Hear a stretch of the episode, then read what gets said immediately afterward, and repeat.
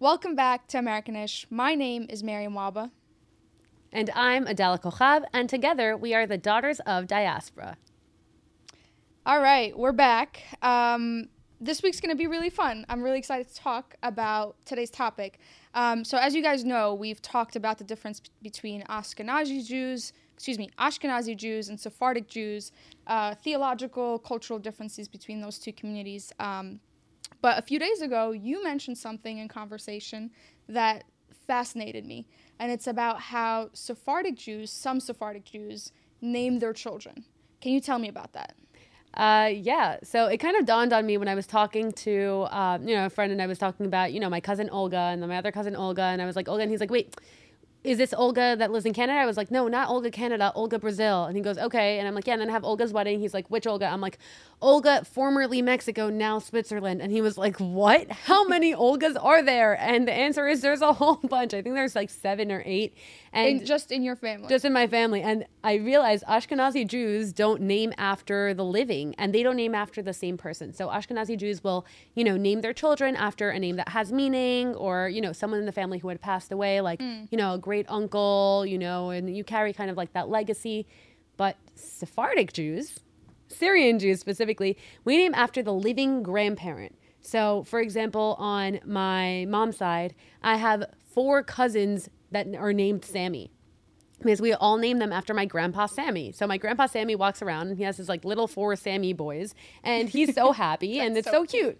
Yeah, um, it's it's adorable, and also like Arlette, my sister's name. There's like four Arlettes just cruising around, and we have to differentiate them by calling them one thing or another. So my cousin Olga is like we, we just call them like well, there's Olga Canada, there's Olga Brazil. One we just call Olga Chayo because her dad's name is Chayo, and um, it was really hard to keep track of all of this because it's it's bizarre to people. They're like, yeah, it's like, do you know like Joseph Towel? And I'm like, which one? Like, oh, do you know like A.B. Dweck? Which one?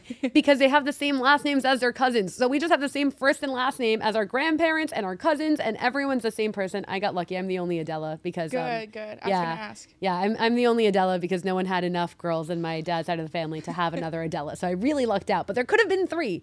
There potentially could have been three. Yeah, you never know. There's there's room for growth in the there's family. room for growth. Yeah. So um, tell me um, about the spreadsheet. What the, spreadsheet. the spreadsheet. Yeah. So um, in my family to keep track of it, right? Because every year there was new additions, right? Someone had another baby, and my family is huge on all sides. Family is huge, like eight siblings. You know, it's it's huge.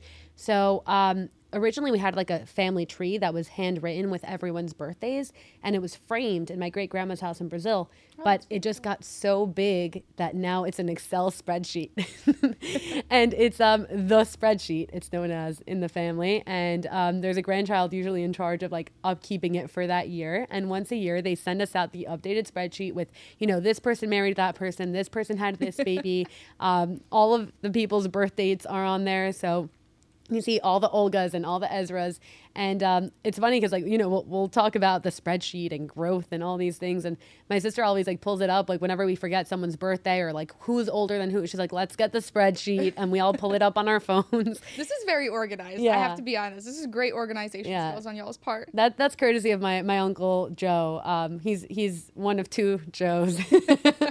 that's courtesy of my uncle Joe, um, who did a phenomenal job organizing the spreadsheet. Shout out. Thank Shout you for organizing yeah. it. Yeah. Yeah, yeah. Now there's like great grandkids on that spreadsheet too. So. so what's it like having this huge family? And I ask because I I grew up here. Obviously, I'm Arab, so I by default have like not kidding 56 50 last time i checked 56 cousins but they're not around. Like they're in egypt. So I, I grew up with just my immediate nuclear family and i don't know what it's like to have such a large family. What is was it really cool? Because i'm kind of jealous So it is very cool and very, very fun because, like, on my mom's side alone, like, we have 20 first cousins, yeah. and like, all of them, other than me and my siblings, are under 15 years old. So it's just like a ton of babies just walking around. And, like, actually, I was once saying with, like, um, you know, some of the toddler age ones who were maybe three or four, and I was like, Do you know who I am? And remember, I live in New York, right? So they know who I am, but they see me once every three months. And they're like, You're Adela. And I'm like, Yes. And they're like, Yes, you're married to Solomon, my brother, and you're Ariel's mom, my sister. And I was like, No.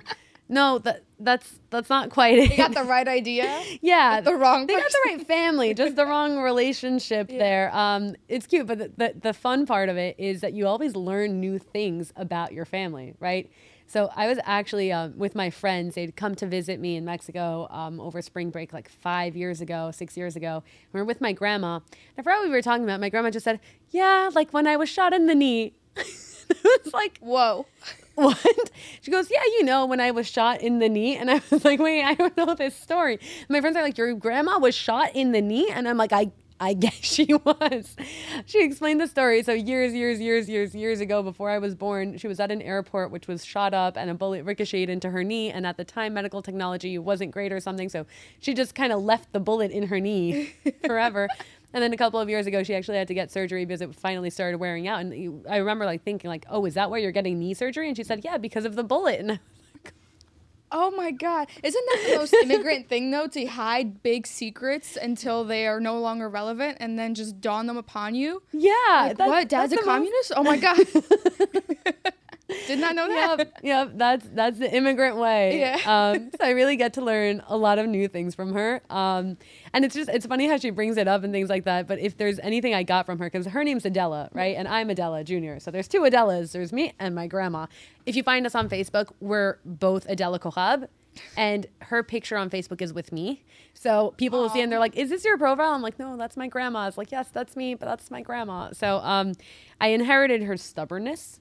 So um, you know, like I, I I started thinking about like things we share in common. She, you know, number one, loves smoking hookah, which I think is phenomenal. She is a heavy hookah smoker. Um, she also um, really loves vaping.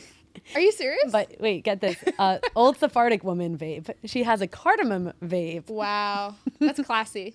It's classy. So she's she's very interesting. She also loves wine. Um, and her and my grandpa have an interesting relationship in that we were on a cruise once, uh, also years ago, and my grandpa said, "I'm going to go to the casino. Don't tell your grandmother, and don't let her go to the martini bar." And as soon as he left, my grandma's like, "Your grandpa's at the casino, so let's go to the martini bar." and that's 50 years of marriage right there. Beautiful. We got a Um, grandma on the pod. yeah, yeah, she's she's a great grandma. I'm really lucky to be named after her. Um, but I think like the moment that I can most relate with her that I can imagine her doing had she been my age was um, in middle school we had a dress code, right? And like we had a very intense dress code and it was yeshiva, so we had to like cover and we had to wear skirts and they didn't really wear, let us wear colors, right? Like we couldn't wear bright colored nail polish. Um, we couldn't really wear anything bright, so I would wear hot pink undershirts under white shirts. And they would send me to the office and they'd be like, You have to take that off. And I'm like, Why? They're like, Well, we can see the pink through the white. I'm like, You're right. My shirt's so see through that you could see my undershirt, so I should definitely take off my undershirt, right?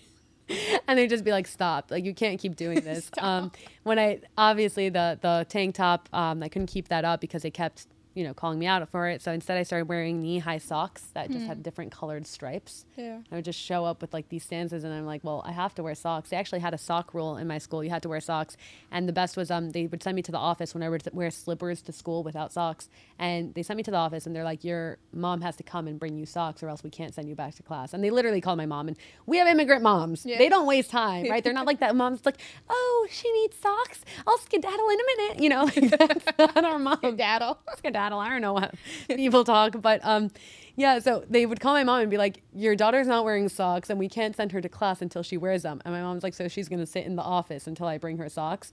And they said yes, and she's like, "Okay, I guess you're gonna have to." Sit with her. I, I can't bring her socks. My mom's a single working mom, you know, she can't just drop things to bring her daughter socks.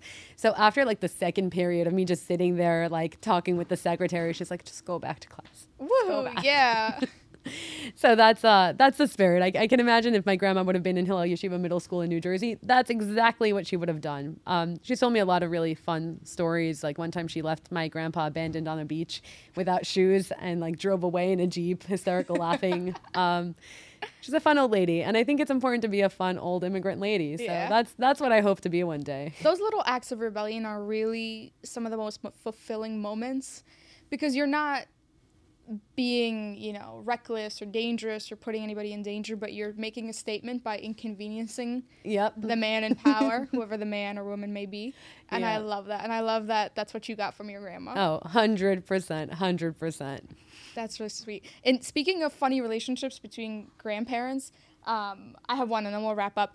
My when my grandma used to get mad at my grandpa, he'd hide the TV remote like someplace really high.